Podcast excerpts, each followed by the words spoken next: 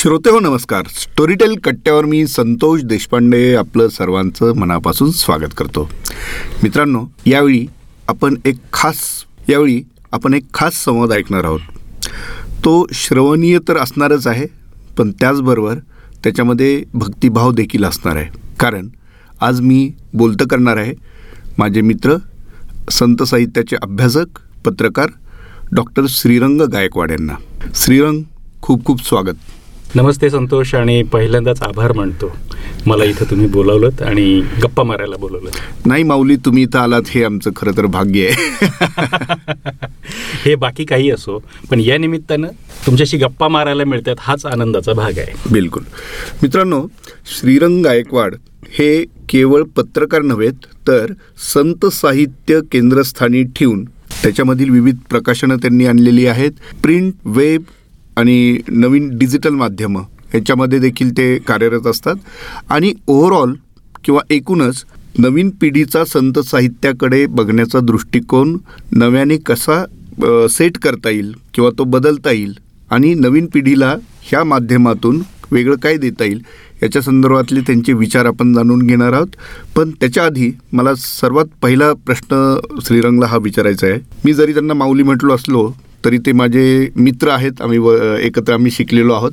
म्हणून मी श्रीरंगला प्रश्न विचारतो श्रीरंग संत साहित्यात असं काय आहे की ज्यांनी तुला माध्यम क्षेत्रात असतानाही खिळून ठेवलेलं आहे? संतोष मुळात असं आहे की संत साहित्य मी असं नेहमी म्हणतो की संत साहित्य हे आपल्या जनुकांमध्ये आहे. हे आपल्या रक्तामध्ये आहे. हे आपल्या वाडवडिलांनी जपलेलं आहे. आणि त्याच्याही पुढं जाऊन असं आपण म्हणू की आपल्यामध्ये जी काही माणुसकी असते जो माणूसपणा असतो जी शहाणीव असते शहाणपणा असतो ह्या ज्या गोष्टी आहेत ना या आईवडिलांनी आपल्यामध्ये रुजवलेल्या आहेत. आणि आईवडिलांमध्ये वाडवडिलांमध्ये त्या संतांनी रुजवलेल्या आहे. म्हणजे महाराष्ट्र हा संतांचा प्रदेश आहे असं म्हणतात. किंवा वारी करतो तो महाराष्ट्र असं इरावती कर्वेंनी व्याख्या केलेली आहे. ही वारी करणं किंवा चांगुलपणा म्हणून जो जो काय आहे मराठी माणसामध्ये तो संतांनी रुजवलेला आहे. आणि म्हणून हा चांगुलपणा पुढे न्यायचं काम आपण करायला पाहिजे.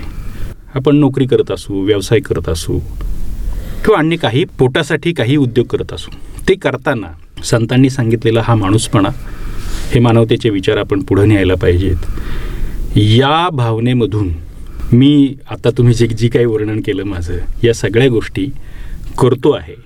आणि आपण असं म्हणू संतांचे संस्कार तेच आईवडिलांचे संस्कार ते आपल्यावर झालेले आहेत. आणि आपण पत्रकार म्हणून काम करत असताना हे संस्कार झालेले हा जो माणूसपणा आहे ही जी मानवता आहे हे बंधुभाव आहे प्रेम आहे हे लोकांपर्यंत पोचवायला हवं. माध्यम कुठलंही असो नोकरी व्यवसाय काहीही असो आपण हे करायला पाहिजे असं मला मनापासून वाटते वा खूप मूलभूत कल्पना आहे ही. आणि तोच आधार आहे आजवरच्या प्रवासाचा असं आपण म्हणलं तर वावगं ठरणार नाही. प्राध्यापक श्रीरंग गायकवाड. हा. ते डॉक्टर श्रीरंग गायकवाड. ह्या प्रवासात काय काय गोष्टी घडल्या? संतोष आपण मित्र आहोत. तुला माहितीच आहे की आपण दोन हजार साली डिग्री केली रानडे इन्स्टिट्यूटमधून पदवी घेतली पत्रकारितेची. त्याच्याही पूर्वी नाईन्टी सिक्समध्ये मी तिथेच पदविका पण घेतली होती. आणि खरा तर मी मूळचा आर्ट्सचा माणूस. मी फर्ग्युसनमध्ये त्यावेळी एम ए एम ए करत होतो. एम ए करता करता आणि इकडे जर्नलिझम करता करता की बाबा माझे वडील नेहमी असं म्हणायचे बरं का की त्यांची कायम इच्छा की मुलांनी शिक्षक व्हावं. ह्याचं कारण ते स्वतः कीर्तनकार होते. आपण संतांचे विचार किंवा मी जे मगाशी उल्लेख केला आपण समाजाचं काहीतरी देणं लागतो आणि शिक्षक हा फार पवित्र व्यवसाय किंवा नोकरी असं त्यांच्या डोक्यात एकदम ते पक्कं होतं. त्यामुळं त्यांची इच्छा असायची आपल्या सगळ्या मुलांनी शिक्षक व्हावं. तर माझे सगळे भाऊ बहिणी शिक्षक प्राध्यापक झाले. आणि योगायोगाने मी सेट नेट झालो. मग इकडचं मास्टर कोर्स होता तर मग पी एच डी करायला हवं. मग त्याचा त्या शिक्षकी पेशासाठी प्राध्यापकीसाठी विद्यापीठीय काय प्रमोशनसाठी वगैरे. फायदा होईल. म्हणून मी सेटनेट झाल्यानंतर पुणे विद्यापीठातल्याच एका कॉलेजमध्ये लेक्चरर म्हणून रुजू झालो सिनियर कॉलेजला आणि ते करता करता त्याच्या आधी मी डिप्लोमा केलेला होताच. तर वडिलांना फार समाधानाची गोष्ट होती की मुलगा आपल्या इच्छेप्रमाणे शिक्षक झाला आणि ज्ञानदानाचं काम करतो आहे असं. पण असं आहे ना आपण आपल्या गमतीत नेहमी फ्रेंडशिपमध्ये मित्र असलं की म्हणतो की हा पत्रकारितेचा किडा एकदा तुम्हाला चावला. की तो माणूस पुन्हा तेच करायला जातो. हा जो ते स्पायडरमॅन सारखी गोष्ट आहे. तर मग ते करता करता हळूच इकडं वळलो मी. पुण्यामध्ये तेव्हा लोकमत मराठी पेपर सुरू झाला होता. काही मी टाईम्ससाठी स्टोरीज करायचो. एकदा तिथले मॅनेजर तिकडे दौऱ्यावर आले होते. त्यांनी चौकशी केली कोण माणूस आहे बुवा हा? प्राध्यापक आहे आणि स्टोरीज पण पाठवतोय बातम्या पण पाठवतोय. तर त्यांनी मला असं म्हटलं की तुम्ही इकडं काय येत नाही? तुमच्यासारख्या माणसाची इकडे गरज आहे. आणि मग माझा ट्रॅक एकदम चेंज झाला आणि मी पत्रकारितेकडे आलो. आणि पी एच डी झालं तो विषय कुठला होता? खरं तर मला विभाग प्रमुख आपल्याला तुला आठवत असेल. अरुण साधू. साधू सर. साधू सर होते.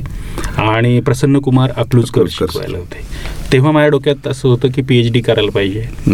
कारण मास्टर कोर्स केलेला आहे तिकडचा. म्हणजे मराठी एम ए केलेलं आहे.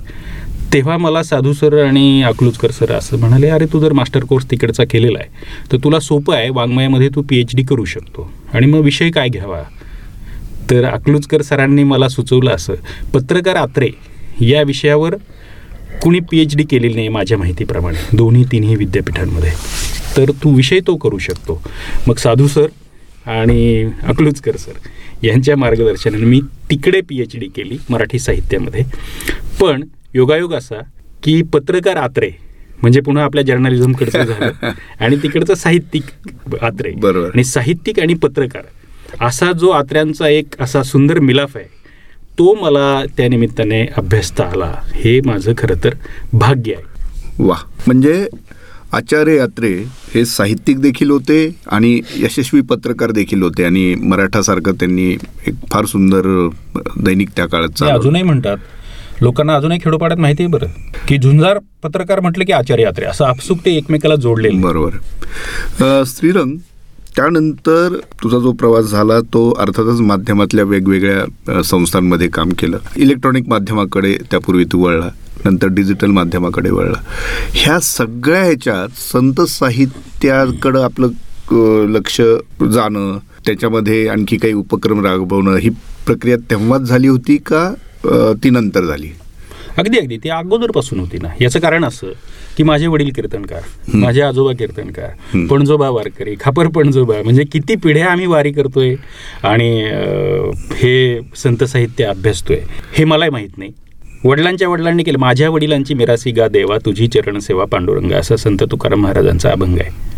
म्हणजे हे आहे ना हे महाराष्ट्राच्या रक्तामध्ये मी जसा सुरुवातीला उल्लेख केला ते आपोआप आलेलं आहे. मग लहानपणापासून मी पाहिलेलं आहे. पण गंमत सांगतो की मी त्या भानगडीत कधीच पडलो नाही.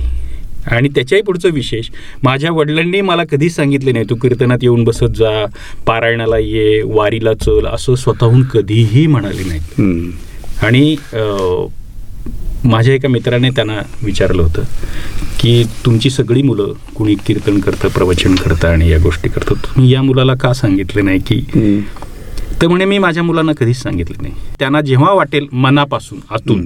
की आपण हे करायला पाहिजे वडील जे करतायत ते आपण. करायला पाहिजे तेव्हा ते करतील आपोआप म्हणजे मला गौतम बुद्धाचं ते वाक्य आठवतंय अत्तदीप भव म्हणजे तुमच्या मनात जेव्हा तो उजेड पडेल तुम्हाला जेव्हा जाणवेल की अरे बाबा हे आपण ही पालखी पुढे न्यायला पाहिजे तेव्हा ते आपोआप होते आणि मला वाटतं पत्रकारिता करत असताना प्राध्यापकी आणि त्याच्यानंतर पत्रकारिता मी जेव्हा आत्रे घेतले वाचायला. तेव्हा माझ्या लक्षात आलं आत्रे एवढे थोर पत्रकार का आहेत? किंवा आत्रे एवढे चांगले साहित्यिक का आहेत? त्यांनीच लिहून ठेवलंय त्यांचा हे बघ संतोष आत्र्यांचा संत वाङ्मयाचा प्रचंड अभ्यास आहे बरं का? बरोबर. मग त्यांच्या एवढा अभ्यास नंतरच्या काळात कोणाचा झाला नसेल पत्रकार म्हणून? आणि प्रचंड प्रेम त्यांचं. तुकाराम महाराजांचा गाथा उशाला घेऊन झोपायचे. एवढंच नाही. तर लंडनला जेव्हा ते शिकायला चालले तेव्हा त्यांनी सोबत तुकारामांचा गाथा नेला होता. आणि आपल्याला माहिती आहे आत्रे दोन्ही बाजूंनी हे असायचे. जेवढं प्रेमाने बोलायचे तेवढाच त्यांचा तो तुकोबारा यांचा जो सोटा आहे ते असं म्हणायचे. की ज्याच्या घरी नाही तुकोबांचा गाथा. त्याच्या शिरी लाथा हाणाचार अशी मराठी माणसाची व्याख्याच आचार्य यात्रेंनी करून ठेवली होती. आणि आत्रे वेगळ्या वेगळ्या बाजूंनी सगळ्या क्षेत्रांमध्ये गेले. सगळ्या क्षेत्रांमध्ये आत्र्यांनी संचार केला. ते म्हणायचे मांजर जसं खिडकीमध्ये जाऊन डोकावतं याच्यात काय प्रत्येक पातेल्यात तोंड घालून बघ खिडकीत तोंड घालून बघ. तसं मला जीवनातल्या सगळ्या क्षेत्रामध्ये डोकवायला आवडतं. म्हणजे जे साचतं ते डबकं जे वाहतं जे वाहतं ते पाणी. मग पाण्याला जीवन का म्हणतात? तर ते वाहत आहे म्हणून. मग आपलं जीवनही वाहतं असावं. कुठं डबक्यासारखं ते साचलेलं असू नये नाहीतर मग त्याला दुर्गंधी येते. या भावनेने आता सगळ्या क्षेत्रांमध्ये फिरले पण त्याला प्रमुख आधार ज्याला आपण बेस म्हणू पाया म्हणू तो संत साहित्याचा होता. त्यामुळं आत्र्यांवर कुणी कितीही टीका केली तर एक गोष्ट नक्की की आत्रे हे अंतकरणाने कायम निर्मळ राहिले याचं सगळं श्रेय हा सगळा प्रभाव जो आहे तो संत साहित्याचा प्रभाव आहे. तुकाराम विद्यापीठाची संकल्पना सांगणारे मांडणारे आत्रेच होते. तुकाराम नावाचं साप्ताहिक सुद्धा आत्र्यांनी सुरू केलेलं होतं. त्यामुळं आत्र्यांसारखा एवढा उत्तुंग माणूस ज्याचा पाया याच्यावर उभा आहे तर आपणही आपले पत्रकार असताना या गोष्टी करायला पाहिजे असं मला तेव्हा माझ्या मनात आलं. आणि मग ज्या ज्या संस्थांमध्ये मीडिया हाऊसेसमध्ये मी गेलो तिथं संत साहित्याचं आपण काही ना काही करावं. या भावनेनं काहीतरी करत राहिलो. मग कधी लेख लिहिला असेल कधी पंढरीच्या वारीचं पायी वार्तांगण केलं असेल कधी वेगळे टी व्हीमध्ये असताना प्रोग्राम बनवले असतील या सगळ्या गोष्टी मी करत राहिलो. आणि वडिलांना जे वाटत होतं की माझ्या मुलांना कधीतरी कळेल जेव्हा कळेल तेव्हा ते सुरू करतील. नंतर त्यांना खूप समाधान वाटलं नंतरच्या काळात कोरोनाच्या काळामध्ये ते गेले आपण त्याच्यावर नंतर बोलूया. की मी हे काहीतरी करायला लागलो आहे संत साहित्याशी संबंधित. प्रत्यक्ष वारी करणं समजा नाही होणार पण माझ्या कामामधूनच मी हे काहीतरी करायला लागलो आहे याचं त्यांना समाधान वाटत होतं. वा आणि हे समाधान किती मोलाचं असतं हे ज्याचं त्याला माहिती आपल्यासाठी ते सर्वोच्च समाधान असतं की त्यांना आपण समाधान देऊ शकतोय. नाही का? खरं आहे आणि ह्यापेक्षा एक वेगळी आनंदाची भावना असू शकत नाही. मग अशी आपण माध्यमांचा उल्लेख केला. एक माध्यमांमधून संत साहित्यासाठी किंवा त्याचा प्रसार करण्यासाठी आपण काही ना काही भूमिका बजावणं ही गोष्ट वेगळी. पण त्याचं जे रिसेप्शन म्हणतो ते बदलत चाललेलं आहे का? म्हणजे विशेषतः माध्यमं जशी आता माध्यमांचा ऑडियन्स जसा वेगवेगळा बदलत जातोय वाढतो आहे डिजिटल माध्यमांकडे कल. तसंच संत साहित्य जर डिजिटल माध्यमातून प्रसारित होत असेल इलेक्ट्रॉनिक माध्यमातून होत असेल प्रत्येकाचा ऑडियन्स वेगवेगळा आहे तोच आहे तो वाढतो आहे. तुझी काय निरीक्षण आहेत?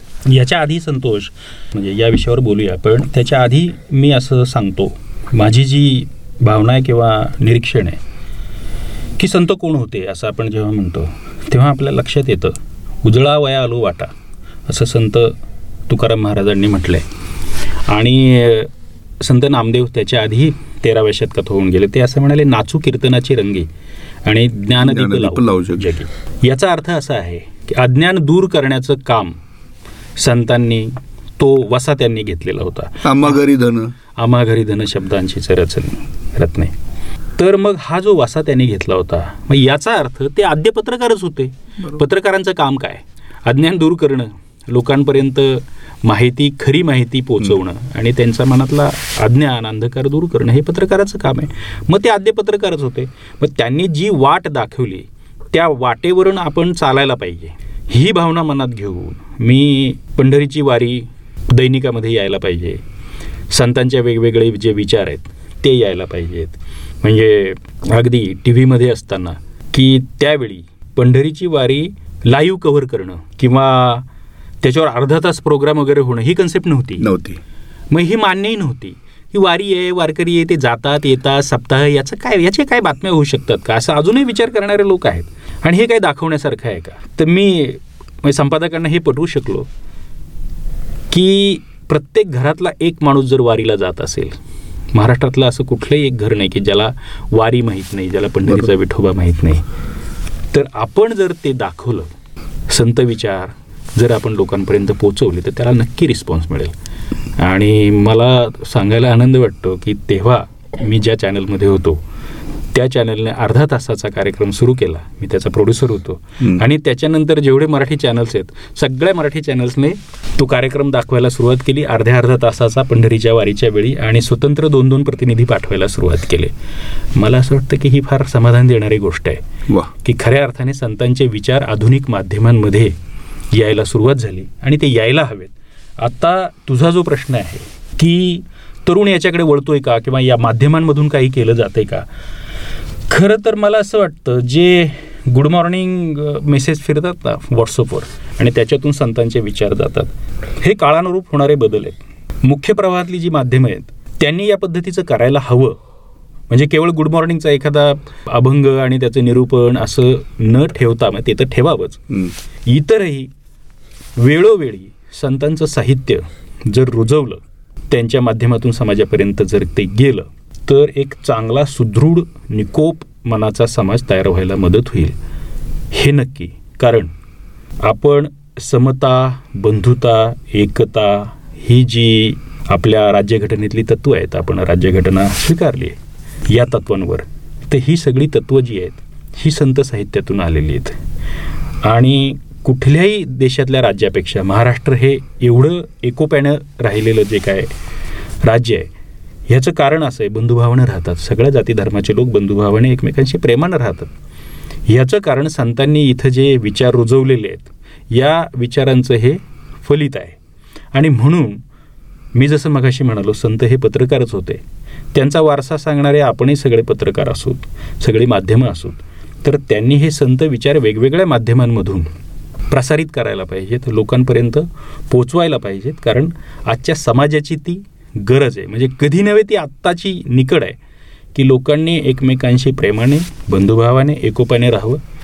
आणि आपला हा महाराष्ट्र धर्म आहे एकोप्याने राहणं. एकमेकांशी प्रेमाने राहणं. आणि हा महाराष्ट्र धर्म मी असं मानतो की संत नामदेवांनी तेराव्या शतकामध्ये सगळ्या देशाला सांगितला की आमचा हा जो वारकरी विचार आहे संतांचा जो विचार आहे हे प्रेम बंधुभावानं राहण्याचा. नामदेव कन्याकुमारीपासून ते अगदी अफगाणिस्तानापर्यंत. म्हणजे शीख धर्माचा पाया नामदेवांनी घातला. संत कबीर असतील नरसी मेहता असतील राजस्थानातल्या मीराबाई असतील. या सगळ्या संत नामदेवांना मानतात. म्हणजे त्यांची कृपा आमच्यावर झाली. त्यांनी जी वाट दाखवली त्यांनी जे विचार दाखवले तेच पुढे नेण्याचं काम आम्ही करतोय असं त्यांनी म्हटलंय. विशेषतः संत कबीरांचा उत्तर भारतावर किती मोठा प्रभाव आहे. तर हे जे बंधुभावाचे जे विचार आहेत मला असं वाटतं अलीकडच्या काळातल्या माध्यमांनी ते जर स्वीकारले आणि ते जर समाजापर्यंत पोचवले समाजाला त्याचा फायदा होईल आणि लोक ते विचार अजूनही जगतात हे बाकी नक्की. तू मगाशी उल्लेख केला संत साहित्याचा विचार लोकांपर्यंत पोहोचवण्यासाठी आणखी काही पुढाकार घेण्याची गरज आहे. माध्यमांनी देखील असे प्रयोग वरचेवर व्हायला हवेत. संत साहित्य म्हणजे एक्झॅक्ट काय अपेक्षित आहे? जे मी मघाशी उत्तर दिलं ते. संतांचे विचार. संतांचे विचार. आता संतांचे विचार काय आहेत? की वारी आणि संत विचार काय आहेत? एक संत तुकाराम महाराजांचा अभंग आहे. खळे काकांनी संगीत दिले आणि लता दिदींनी तो गायले. खेळ मांडी येला वाळवंटी घाई. नाचती वैष्णव बाहेरे. क्रोध अभिमान गेला पावटणी. एक एका पायी लागती रे. उच्च नीच या जातीचा त्या धर्माचा स्त्री पुरुष लहान मोठा हे सगळे भेद त्या वाळवंटामध्ये वारकरी विसरतात वारीच्या वाटेवर विसरतात. आणि हे भेद विसरणं तू आणि मी एक आहे. एकमेकांचा आपण द्वेष करू नये. भूता परस्परे पडो मैत्रजीवांचे. जे खळांची व्यंकटी सांडलो असं संत ज्ञानेश्वर माऊलींनी म्हटलंय. त्यांनी पसायदान मागितलंय. किती? बाराव्या तेराव्या शतकामध्ये पसायदान कसायचं मागतायत? कोणासाठी मागतायत? सगळ्या मानव जातीसाठी मागतायत. सगळ्या जगासाठी मागतायत. सगळ्या चराचरा चराचरासाठी मागतायत. आणि जे खळांची व्यंकटी सांडो असं म्हणतायत म्हणजे एखादा कलप्रवृत्तीचा माणूस असेल आपण पुराणकथांमध्ये ऐकलंय की हा अवतार घेऊन त्या राक्षसाचा नाश केलाय. तर माऊली किती सुंदर म्हणतायत बघा त्या त्या माणसाचा नाश करणं नव्हे त्या माणसाचा खून हत्या असं करणं नव्हे त्या माणसाच्या डोक्यातले जे वाईट विचार आहेत ते विचार काढणं आणि तया सत्कर्मी रती वाढो. सत्कर्माकडे त्याचा कल झाला पाहिजे आणि एकमेकांशी प्रेमाने राहाय- राहायला पाहिजे. संत विचार किंवा संत साहित्य याच्यापेक्षा अजून वेगळं काही नाही. संत साहित्याची व्याख्याची कबीरांनी म्हटलंय ढाई अक्षर प्रेम म्हणजे सुपंडित होय. हे जे आहे प्रेम माणसा माणसामध्ये प्रेम असतं. आणि माणसाला देवाने मला निदा फाजलींचा तो दोहाय आठवतो. चाहे गीता बाचलो या पडियो कुरान तेरा मेरा प्यार ही हर पुस्तक का ज्ञान. क्या बात. मुद्दा हाच आहे की राजाराम शास्त्री भागवत आपल्याला माहीत असतील. राजाराम शास्त्री भागवतांनी असं म्हटलं की आम्हाला शास्त्र वेद आगम निगम हे काही कळत नाही. आम्हाला ज्ञानोबा आणि तुकोबा आम्हाला गाथा आणि ज्ञानेश्वरी हे कळतं. आम्हा मराठ्यांना ते असं म्हणतात. म्हणजे मराठी माणूस मराठी समाज. आम्हाला गाथा आणि ज्ञानोबा यांच्या ज्ञानेश्वरी यांच्या आधारे आम्ही बोलतो यांच्या आधारे आम्ही वागतो यांच्या आधारे आम्ही जगतो. म्हणजे आमची जगण्याची फिलॉसॉफी काय आहे? तर गाथा आणि ज्ञानेश्वरी. म्हणजे ज्ञानबा तुकाराम ही दोन शब्द ही दोन संतांची नावं अशी आहेत की ज्याच्यामध्ये सर्व संत आले. असं विनोबा भावांनी म्हटलंय की हा मध्यमपदलोपी समास आहे. की सगळे संत या दोन नावांमध्ये आले. म्हणजे ही दोन नावं घेतली याचा अर्थ बाकीच्या संतांची नावं आपण घेतली. म्हणून ते वारकरी. ज्ञानबा तुकाराम असा गजर करत पंढरपूरला जातात. म्हणून तू जसं विचारलं की संत साहित्य नेम म्हणजे नेमकं काय? संत साहित्य म्हणजे एकमेकांशी प्रेमाने बंधुभावाने राहायला वागायला शिकणं. तुम्ही आम्ही खेळीमेळी गदारोळी आनंदे. वाटे चला पंढरीच्या असं संत तुकाराम महाराज म्हणतात.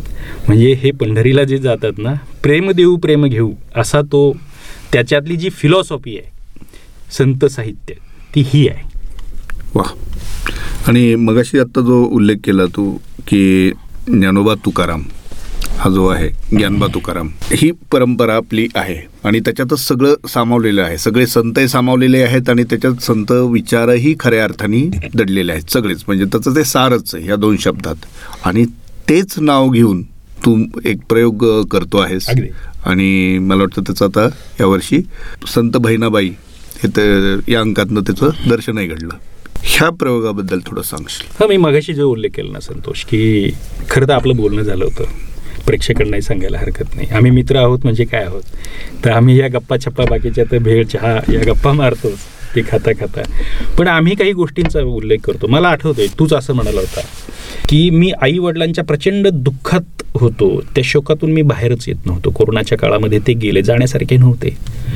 ठणठणीत होते वारीला जायचे. आणि मी त्याच्यातून बाहेर येत नव्हतो. तेव्हा तू असं म्हणाला आता हाच ट्रिगर पॉईंट आहे. आता तू समाजासाठी काय करू शकतो? तुझ्यासाठी स्वतःसाठी आणि समाजासाठी काय करू शकतो याचा विचार कर.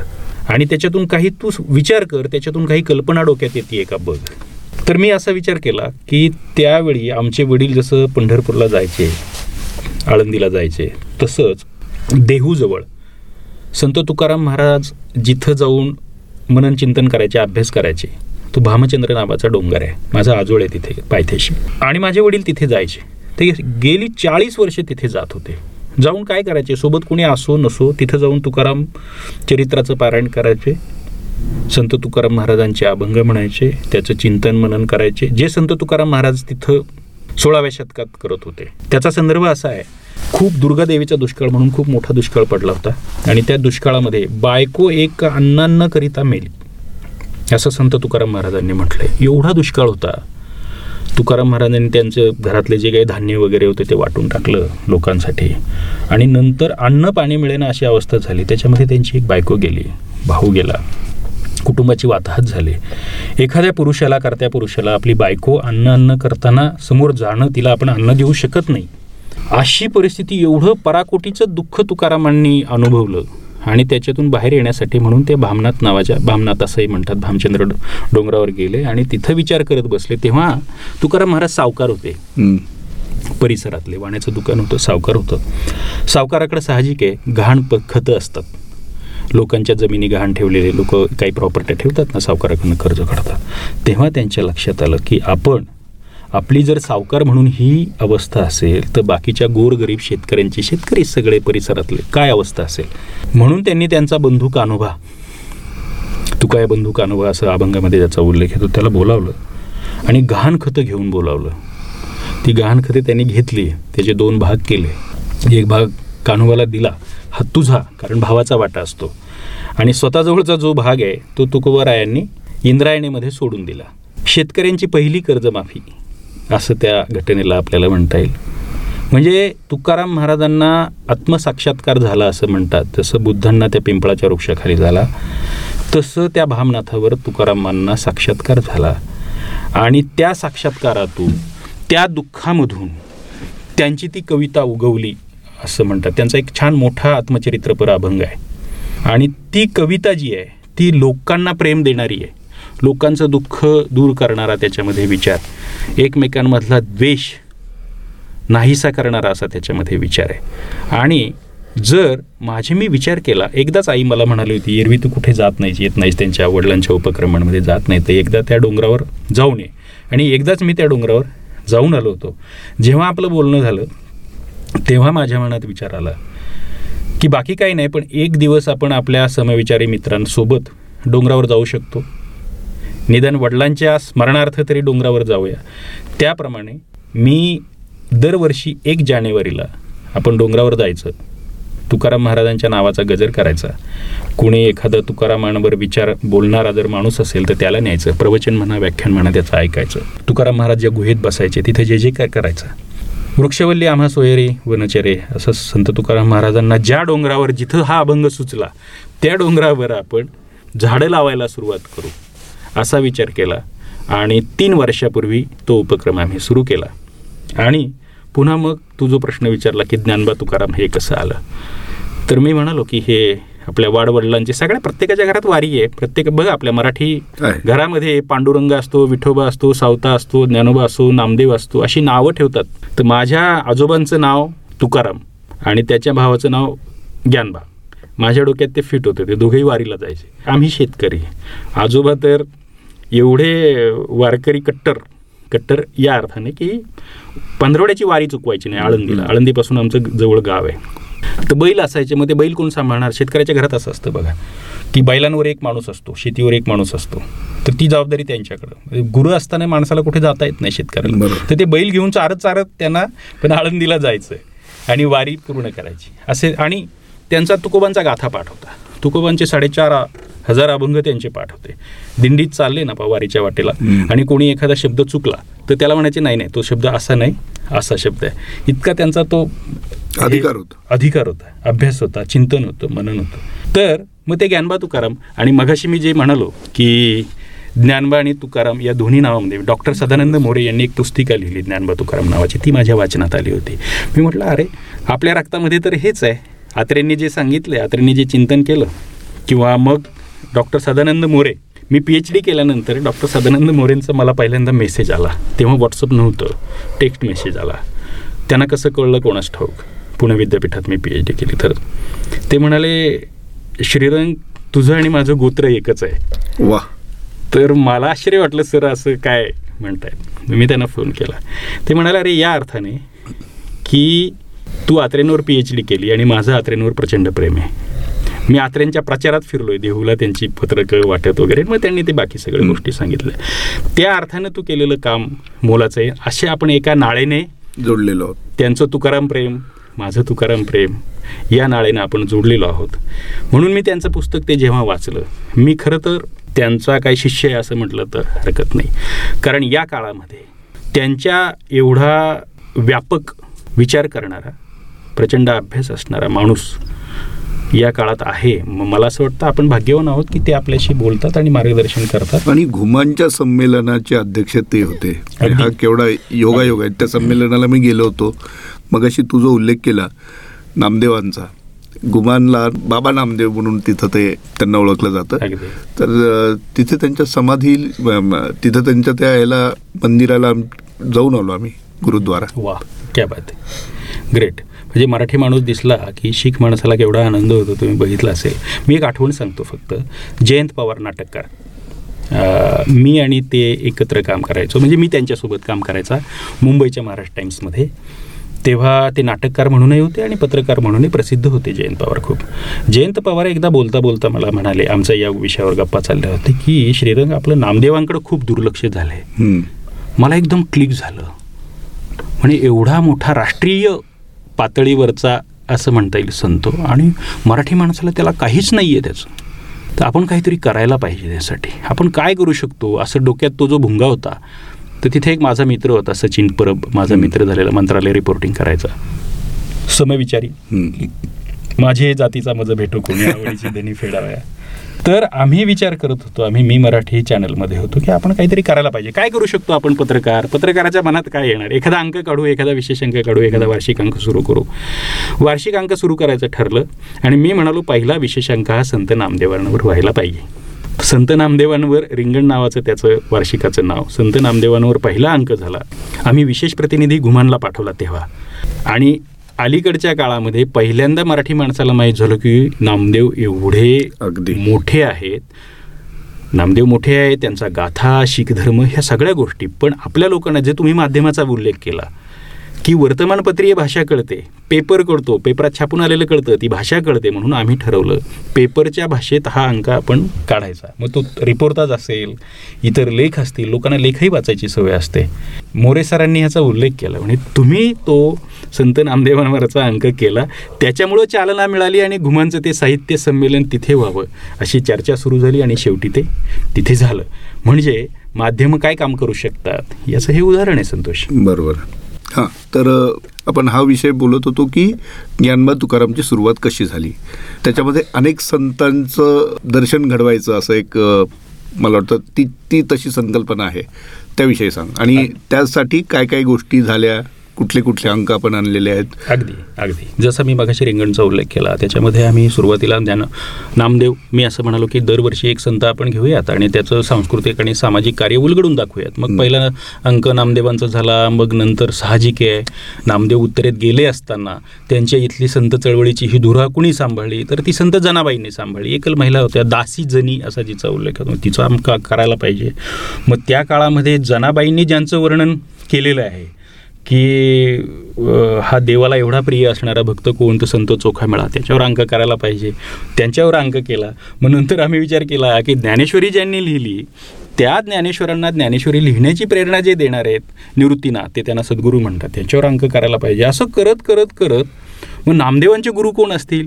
त्यांना कोणी हे शिकवलं असेल? मग आम्ही त्यांचे गुरु विसोबा खेचर यांच्यावर अंक केला. असं करत करत करत प्रत्येक मी जिथे जिथे गेलोय ना संतोष तिथे तिथे हे गोष्टी केलेल्या आहेत. आणि मग नंतर मधल्या काळात मी जेव्हा डिजिटल माध्यमामध्ये आलो तेव्हा मला असं वाटलं आपल्या नोकरीचा भाग तर रोजचाच असतो. मग जसं देवा तुझा मी सोनार तुझ्या नामाचा व्यवहार किंवा कांदा मुळा भाजी अवघी मिठाई बाई माझी हे बघ सगळे संत आपापली कामं धामं धंदे सांभाळून ह्या गोष्टी करत होते. म्हणजे चोखा मेळ्यासारखा दलित समजला जाणारा गावाच्या बाहेर राहणारा माणूस आहे गावकीची सगळी कामं करतोय. दवंडी देण्यापासून तर मेलेलं जनावर ओढून टाकण्यापर्यंतच सगळी कामं तो करतोय.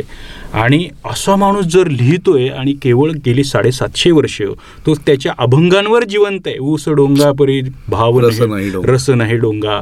नदी डोंगी परी तिरे नाही डोंगा. चोखा डोंगा परी भाव नोय डोंगा एवढं सुंदर जर तो लिहून ठेवतोय. म्हणजे चोखामेळा काय काम करत होता? त्या काळात राजे कोण होते? महाराजे कोण होते? पैसेवाले बंगल्यावाले गाड्यांवाले कोण होते? हे आपल्या लक्षात आहे? नाही. संतांचे जे विचार आहेत जे शब्द आहेत जे अभंग आहेत त्याला अभंग आहे म्हणजे आता तू उल्लेख केला त्याच्यामुळे माझं जे मूळ गाव आहे जो जिल्हा आहे त्याच्यातलंच तेर म्हणून आहे. तेर. आणि गोरोबा काकांचं. म्हणजे निर्गुणाची भेटी आलो सगुणा सगुणा संगे संगे. काय केवढी सुंदर काय विचार. करू शकतो? त्या काळात स्वतःचं काम सोडून नाही केलेलं त्यांनी आणि अजूनही वारकरी सुद्धा रिकामटेकडे नाहीत बरं का त्या अर्थाने आपल्याकडं मधल्या काळात एक असं पद्धत झाली होती की चर्चा करायचे लोक विद्वान करायचे हो, कामधाम की सोडून कामधाम. सोडून आणि तिकडे जातात नाही तुम्ही ती प्रक्रिया समजून घ्या शेतीची जेव्हा वाफसा झालेला असतो पेरण्या झालेल्या असतात मढे झाकुनिया करीती पेरणी कुणबियाची. जाती लवलाई असं तुकाराम महाराजांनी सांगितलंय तो जो वापशाचा काळ आहे तो पकडतात पेरणी करतात आणि मग पंढरीच्या वाटेला जातात. आणि जेव्हा ते पंधरा वीस दिवसांनी परत येतात तेव्हा पिकं खुरपणीला आलेले असतात. आल्या आल्या पाथेवर बसतो. म्हणजे खुरपणीला शेतकरी सुरुवात करतो. म्हणजे ही सगळी पंढरीची वारी जी आहे चार वाऱ्या आहेत त्या ह्या सगळ्या शेतीच्या कोष्टकानुसार केलेल्या वाऱ्या आहेत. सांगायचा मुद्दा असा होता जर आपण ज्या संतांना हे म्हणतो आदर्श मानतो त्यांच्या वाटेवरून चालायचा प्रयत्न करतो आहोत. तर त्यांनी आपली कामं करता करता हे केलंच की. म्हणून जिथे जिथे गेलो तिथे ते कामं करता करता संतांचे हे विचार पोचवण्याचं काम केलं. आणि मी मगाशी सांगितलं तसं वडिलांच्या स्मरणार्थ आपण काहीतरी करायला पाहिजे आई वडिलांच्या स्मरणार्थ. म्हणून ती भामचंद्र वारी सुरू केली. एक जानेवारीला सगळ्या समविचारी मित्रांना आवाहन करायचं अगदी फेसबुकवरून करायचं की चला नववर्ष साजरं करूया तुकोबारायांच्या सहवासात चला डोंगरावर जाऊया. नववर्ष तुकोबारायांच्या सहवासात साजरं करूया.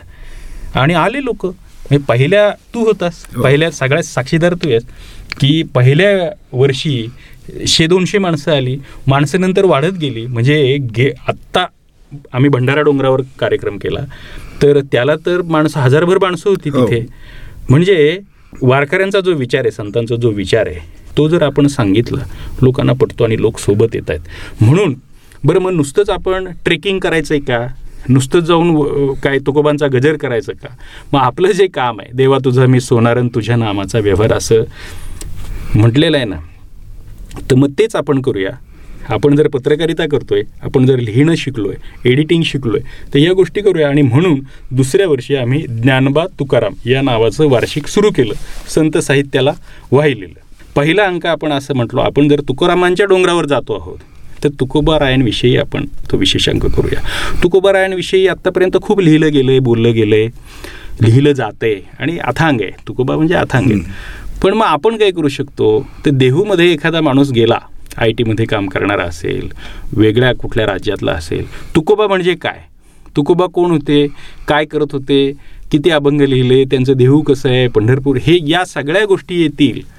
असं साधे सोपेपणाने तुकोबारायांचं चरित्र सांगणारं तुकोबारायांचं तत्त्वज्ञान सांगणारं असा पहिला अंक आम्ही बा तुकोबा या नावाने प्रकाशित केला. डॉक्टर सदानंद मोरेंच्या हस्ते तो प्रकाशित झाला भामचंद्र डोंगरावर. आणि यावर्षी आम्ही तुकोबारायांच्या शिष्या संत बहिणाबाई पाठक शिवूरकर असं म्हणतात. त्यांच्यावर आम्ही दुसरा अंक प्रकाशित केलेला आहे. मी तो अंकही पाहिला श्रीरंग. आणि फार सुंदर आणि देखणा अंक तो आहे. मी तो अंकही पाहिला श्रीरंग. अत्यंत अप्रतिम तो अंक आहे. विशेषतः त्यातला जो मजकूर आहे बहिणाबाईंची जी ओळख करून दिलेली आहे त्यांचं साहित्याविषयी त्याचं एकूणच छान दर्शन त्याच्यातनं घडतं आणि फोटो म्हणजे चित्र देखील जी आहेत ना रेखाटनं तीही अप्रतिम आहेत. म्हणजे मला नाही वाटत असं कुठं कारण तुम्हाला ते रेफरन्ससाठी सुद्धा मिळाले नसतील कदाचित. ही खूप म्हणजे त्याच्या ते वाचताना पाहताना त्याच्यावरची मेहनत जाणवते. हा जरी मुद्दा असला तरी पहिल्यांदा मला असा प्रश्न विचारायचा आहे त्या संदर्भात की संत बहिणाबाईच का एक? आणि बहिणाबाई याविषयी महाराष्ट्रात कितपत माहिती आहे माहिती होती पूर्वी आणि या अंकामुळे काय होईल? संतोष आपण एवढ्या वेळ जी चर्चा करतोय ना त्याचं सार आहे ही बहिणाबाई म्हणजे. हा अंक म्हणजे. याचं कारण असं आहे तू प्रोडक्शन क्वालिटी आणि याच्याबद्दल बोललास. मी मुद्दाम ते हे केलं आहे म्हणजे रिंगणला सुद्धा मी ठरवलं की हा एकशे तीस जी एस एमचा आर्ट पेपर आपण वापरायचा. तीनशे जी एस एमचा आपण हे वापरायचं. एम्बॉसिंग करायचं गोल्डन फॉइलिंग करायचं जेवढं टेक्स्चर इफेक्ट द्यायचा जेवढं म्हणून प्रिंटिंगमधले चांगल्या गोष्टी त्या आपण वापरायच्या. याचं कारण असं आहे की संदर्भ ग्रंथ म्हणून या अंकाचा उपयोग झाला पाहिजे. घेतला आणि दिवाळी अंकासारखा एखाद्या रद्दीत घातला असं होऊ नये. संदर्भ ग्रंथ तो व्हावा. आता मी मगाशी म्हणालो तसं की संतांचा जो विचार आहे खऱ्या अर्थाने तो संत बहिणाबाई अंकामध्ये आहे. याचं कारण असं की गेले काही शतकं आपण जाती पाती भेद याच्यावर बोलतो आहोत आणि तो होतही फॅक्ट आहे. बरोबर. काही ठराविक लोकांना तो व्हावा असावा याच्यातच इंटरेस्ट होता. पण संतांनी सगळी माणसं इथून तिथून सारखी आहेत. प्रत्येक माणूस हा त्याच्या ज्ञानाने हा त्याच्या कर्माने हा त्याच्या गुणांनी त्याच्यात असलेली माणुसकीने बंधुभाव प्रेमाने ज्याच्यामध्ये तो ठासून भरला आहे तो ग्रेट ही संकल्पना जी आहे ती संतांनी मांडली. खेळमांडी याला आपण जसा उल्लेख केला वाळवंटी घाई सगळे एकसारखे आहेत. भेदभाव नष्ट व्हावा याच्यासाठी संतांनी खूप प्रयत्न केले आणि ते प्रॅक्टिकल प्रत्यक्षात उतरवले. त्याच्यातलं उत्तम उदाहरण म्हणजे संत बहिणाबाई. याचं कारण असं आहे. खूप लोकांना माहिती असेल खूप लोकांना माहिती नसेल मी सांगतो. की ब्राह्मण आणि इतर जाती जातींची उतरंड आहेत. तुम्ही बघा आत्ताही दुर्दैवाचा भाग असा आहे की काय गोरा कुंभार आहे तर फक्त कुंभार समाजाच्या लोकांनी त्यांची जयंती पुण्यतिथी करायची त्यांच्यात लोकांनी पालखी न्यायची वगैरे. सावता माळी आहे तर फक्त माळी समाजाच्या लोकांनी. हे अलीकडच्या काळात. जातींचे आयकॉन झालेत. जातींचे आयकॉन झालं. मग हे संतांना हे अभिप्रेत नव्हतं. बरोबर. संतांना यारे यारे लहान हा, थोर म्हणजे याती मुळात- संत परंपरेला विरोधाभास असणाऱ्या ह्या गोष्टी. ह्या गोष्टी त्या नंतरच्या काळात ह्या कशा आल्या? कुणी जोपासल्या? का जोपासल्या? हा. वेगळा चर्चेचा भाग आहे. पण यारे यारे लहान थोर याती भलती नारी नर म्हणजे सगळ्या जाती नारी नर. म्हणजे हे तुकोबारायांनी म्हटलंय तसं संत ज्ञानेश्वर महाराजांनी म्हटलंय. स्त्री शूद्र आदी वेश्या करूनही म्हणजे वेश्यांना सुद्धा अधिकार आहे इथे. म्हणजे आपल्याकडं कान्होपात्रेचं उदाहरण आहे की वेश्या कुटुंबातली असलेली मुलगी सुद्धा विठोबाची भक्ती करू शकते आणि सगळ्या संत मेळ्यांसोबत राहू शकते. याची भूल कबीरांना सुद्धा पडली होती. कबीर काशीवरनं आले होते इथं. कबीरांची दिंडी न्यायमूर्ती रानडेंनी लिहून ठेवलंय नोंदवून ठेवलंय. शंभर वर्षांपूर्वी कबीरांची दिंडी काशीवरून पंढरीला पंढरपूरला येत होती. याचा अर्थ हा जो संतांचा विचार आहे हा सगळ्यांना पटलेला होता. आता बघा त्या काळामध्ये ब्राह्मण ही उच्च जात आणि बाकीचे ब्राह्मणांव्यतिरिक्त सगळे शूद्र. आणि धर्माचे काही म्हणून नियम मांडलेले होते. ते फक्त ब्राह्मणांनी सांगायचे. हां. आणि बरं त्याच्यातही पुन्हा स्त्री असली म्हणजे महिला असेल आणि ती ब्राह्मण जरी असली तरी तिला अधिकार नाही. म्हणजे. वेदांचा अधिकार तिला नाही. इतर बाकीचे जे अधिकार असतात ती शूद्राच्याच बरोबरीची बरोबर. असं. संत बहिणाबाई या देवगाव रंगारी हे त्यांचं गाव कन्नड तालुक्यात औरंगाबाद शेजारी आहे. आणि तिथंच त्यांचं सासर आहे शिवूर. ते विजा वैजापूर तालुक्यामध्ये. तर या संत बहिणाबाई काही कारणाने फिरत फिरत फिरत त्यांचं अख्खं कुटुंब कोल्हापूरला येतं. कोल्हापूरमध्ये चार पाच वर्षे ते लोक राहतात. तिथं जयराम स्वामी वडगावकर नावाचे कीर्तनकार होते जे संत तुकाराम महाराजांच्या अभंगांवर कीर्तन करायचे. त्या कीर्तनामध्ये बहिणाबाईंनी तुकोबांचा अभंग ऐकला. एखादा अभंग ऐकून एखाद्याच्या मनात किती परिवर्तन होऊ शकतं? तुकारामांच्या अभंगांमध्ये किती ताकद आहे? तर तसं परिवर्तन त्या बहिणाबाईंच्या मनात झालं आणि त्या बहिणाबाई तुकोबांच्या ओढीने मधला काळ मधल्या स्टोऱ्या बऱ्याच आहेत ते त्या अंकामध्ये वाचायला मिळतील. तुकोबांच्या ओढीने ते देहूला आल्या आणि तुकोबांना त्यांनी गुरु मानलं. त्यांचा आशीर्वाद घेतला. तुकोबांचा त्यांना अनुग्रह झाला. खरं तर त्या काळात धार्मिक कायदे होते ना साहजिक आहे. की जर अधिकार ब्राह्मणांना असेल गुरु होण्याचा आणि इथं तर उलटी गंगा आहे. ही. महिला ब्राह्मण आहे आणि ते जाऊन तुकोबा त्या अर्थाने शूद्र आहेत. तर त्यांच्या पाया पडते हे सगळं उलटं झालं. तुकोबा राहण्यावर जे तीन खटले चालवले गेले त्याच्यातला एक खटला याच्यावर चालवला गेला. बर तिथं मंबाजी नावाचा जो विलन होता. त्याने इथं आपाजी गोसावी नावाचे एक धर्मपीठाचे अधिकारी होते. त्यांना पत्र लिहिलंय. की हा शूद्र हा स्वतः ब्राह्मणांकडनं पाया पडून घेतो. आणि ही ब्राह्मण स्त्री ही पण त्यांच्या पाया पडते गुरुपदेश पण घेते आणि हे सगळं बहिणाबाईंनी लिहून ठेवलंय बर की हे असा असा खटला म्हणजे त्या काळात मंबाजी नावाचा एक कोणी मनुष्य होता. तो त्यांना त्रास द्यायचा छळायचा. म्हणजे जसा तुकोबांना त्रास दिला तसा यांनाही त्रास दिला. त्यांची गाय होती कोल्हापूरहून सोबत आणलेली. त्या गाईलाच एकदा कोंडून त्यांनी मारलं.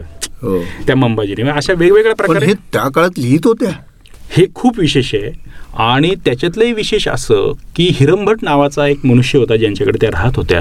त्यांनी वेदाध्ययन सुद्धा केलेलं होतं. बर. म्हणजे त्या काळामध्ये बहिणाबाई लिहित होत्या. एवढंच नाही नुसत्या लिहित नव्हत्या.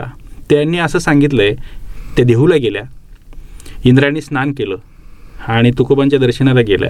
त्यांना स्वप्नात एकदा तुकोबाराय आले होते कोल्हापुरात असते. त्यांना त्यांच्या नवऱ्याने मारहाण केली मूर्छित पडले आणि त्या अवस्थेत त्यांना तुकोबारायांचं तुकोबाराय स्वप्नात आले वगैरे असं ती कथा आहे. ते बघताय तर तुकोबाराय आपण जिथे कोल्हापुरात जसे स्वप्नात आले होते तसेच तुकोबाराय हे हो. त्यांना जसे दिसले. असं त्यांनी अभंगात लिहिलंय.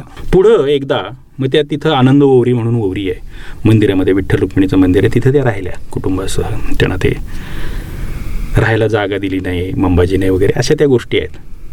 पण तिथे एक दिवस त्यांना समाधी लागली. तीन दिवस त्या तशाच समाधी अवस्थेमध्ये बसून राहिल्या.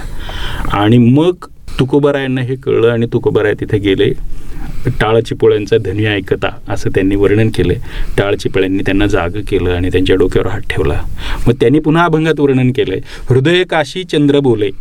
म्हणजे जसा पौर्णिमेचा चंद्र पूर्ण आकाराने आकाशात असतो त्यावेळी समुद्राला भरती येते तशी माझ्या प्रतिभेला भरती आली आणि मी मग कविता लिहू लागले.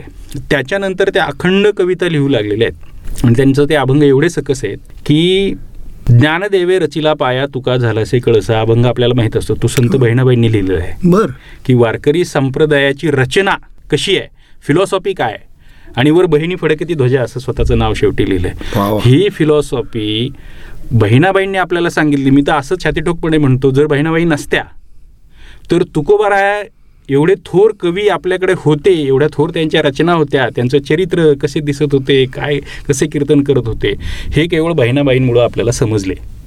अन्यथा तुकोबारायांची थोरवी कदाचित आपल्यापर्यंत आलीही नसती. तर या बहिणाबाईंनी हजारो अभंग लिहिले असावेत.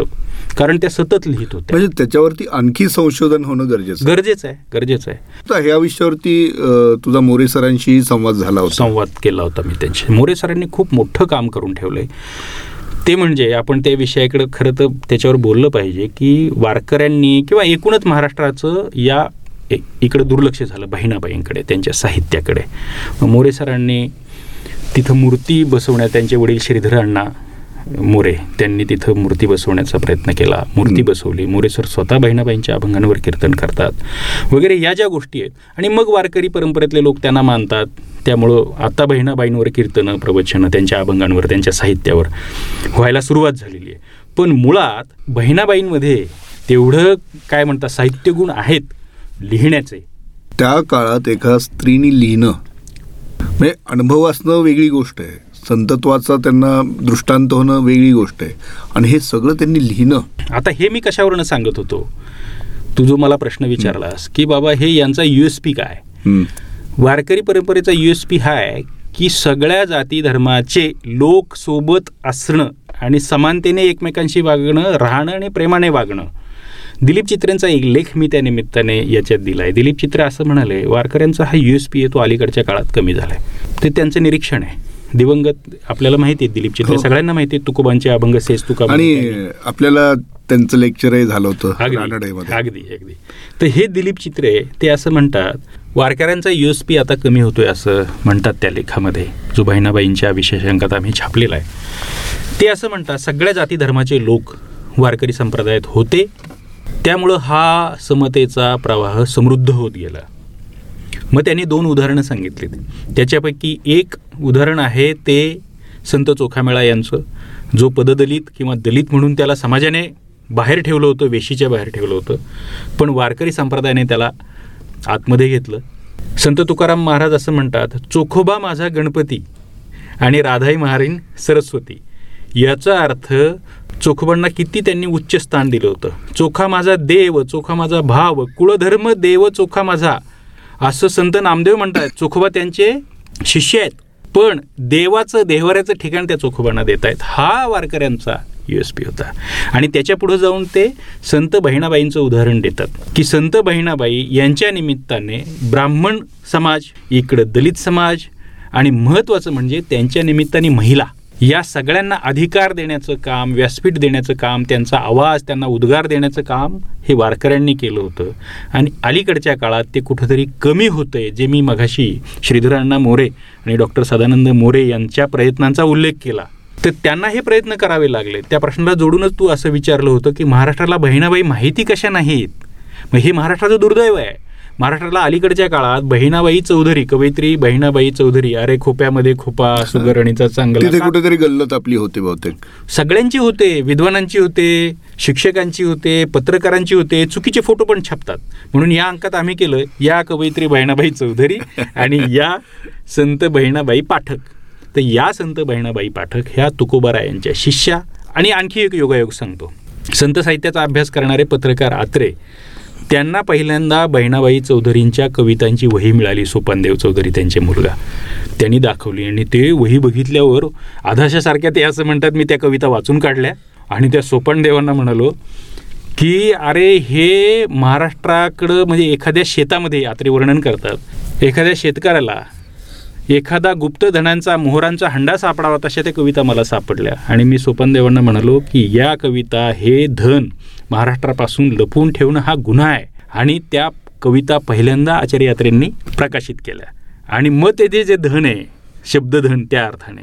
त्या अर्थाने त्या बहिणाबाई ग्रेटच पण या बहिणाबाई ज्या आहेत जे वारकरी वारकऱ्यांची फिलॉसॉफी खऱ्या अर्थाने सांगतात जगतात ते या बहिणाबाईंकडं मधल्या काळात आपलं खूप दुर्लक्ष झालं. मघाशी तू म्हणाला तसं त्यांनी हजारो अभंग लिहिले पण काळाच्या उदरात ते गडप झाले. आता फक्त साडेसातशे वगैरे अभंग शिल्लक आहेत. आणि अजूनही त्याच्या पुढचं दुर्दैव असं आहे की अजूनही बहिणाबाईंच्या अभंगांवर वारकरी बघा कीर्तनकार वारकरी कीर्तन परंपरेमध्ये पद्धत अशी आहे फॉर्म येतो की एका संताचा अभंग घ्यायचा आणि त्याच्यावर तीन तास कीर्तन करायचं.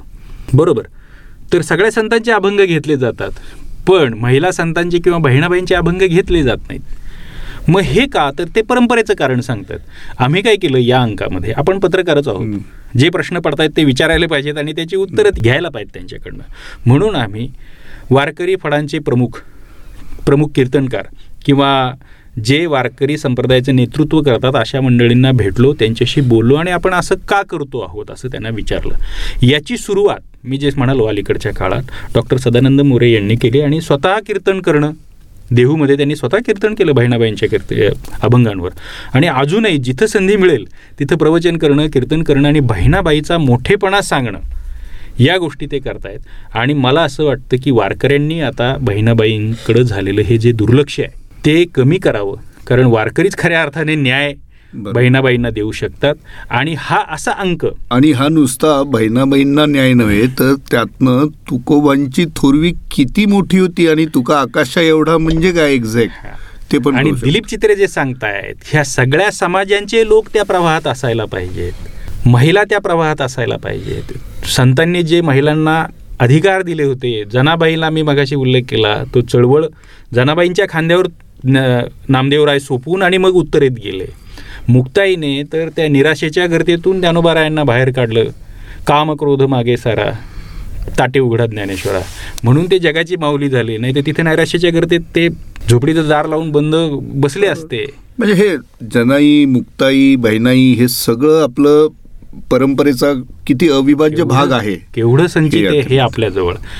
आणि नव्या पिढीला हे संचित आपण आपल्या पद्धतीने नव्या जगाच्या परिभाषेमध्ये समजून द्यायला पाहिजे. तुझ्यासारखा आणि माझ्यासारखा पत्रकारच हे काम करू शकतो कारण आपल्याला नव्या जगाची नव्या माध्यमांची परिभाषा कळलेली आहे. जसं तू सुरुवातीला माझी ओळख करून दिली मी शिक्षक होतो पहिला. मग प्रिंटमध्ये गेलो मग टी व्हीमध्ये गेलो मग आता डिजिटलमध्ये काम करतो आहे मग ही परिभाषा आता आपल्याला कळलेली आहे. तर हे संतांचं जे धन आहे हे विचारधन आहे हे जी फिलॉसॉफी आहे जगण्याचं जे तत्त्वज्ञान आहे जे पूर्वंपार आपल्याकडे आहेच आहे तर ते नव्या रूपात नव्या परिभाषेत लोकांपर्यंत न्यावं म्हणून हा ज्ञानबा तुकारामाचा गजर करायला आपण सुरुवात केलेली आहे वा तर मित्र हो लवकरच तुम्हाला ज्ञानबा तुकाराम या अंकातले काही निवडक लेख कदाचित ऐकण्याची संधी श्रीरंग गायकवाडांच्या माध्यमातून मिळू शकेल अशी मी जाता जाता. अपेक्षा व्यक्त करतो. आणि आज ह्या कट्ट्यावरच्या गप्पा खरं तर प्रत्येक गोष्टीवरती एक एक तास आम्ही बोलू शकतो. इतकं त्याची व्याप्ती आहे. इतकं त्याचं महत्त्व देखील आहे. मात्र वेळेची मर्यादा असल्यामुळे आज आम्ही बोलणं तुर्तास आटोपतं घेतो. श्रीरंग सर आपण आलात आणि इतक्या मोकळेपणाने भरभरून आपलं बोलणं झालं त्याबद्दल मी आपला अत्यंत ऋणी आहे. संतोष संतोष सर खूप धन्यवाद. याचं कारण आपण ज्या माध्यमांची परिभाषा बोलतो आहोत देवाने एका ठिकाणी म्हटले बघा पांडुरंगाने. माझ्यापेक्षा माझ्या संतांची महती जो गाईल तो माझा खरा भक्त. माझ्या संतांची महती जो गाईल त्याला कधी ते असं सांगितलंय त्याने म्हणजे हे संतांनी सांगितलंय. तर ही संतांची महती आणि त्यांचे मानवतेचे विचार समता बंधुभाव प्रेमाचे विचार हे पोचवण्याला या माध्यमातून तुम्ही हातभार लावताय. त्यामुळं तुमचेही मनपूर्वक धन्यवाद. धन्यवाद.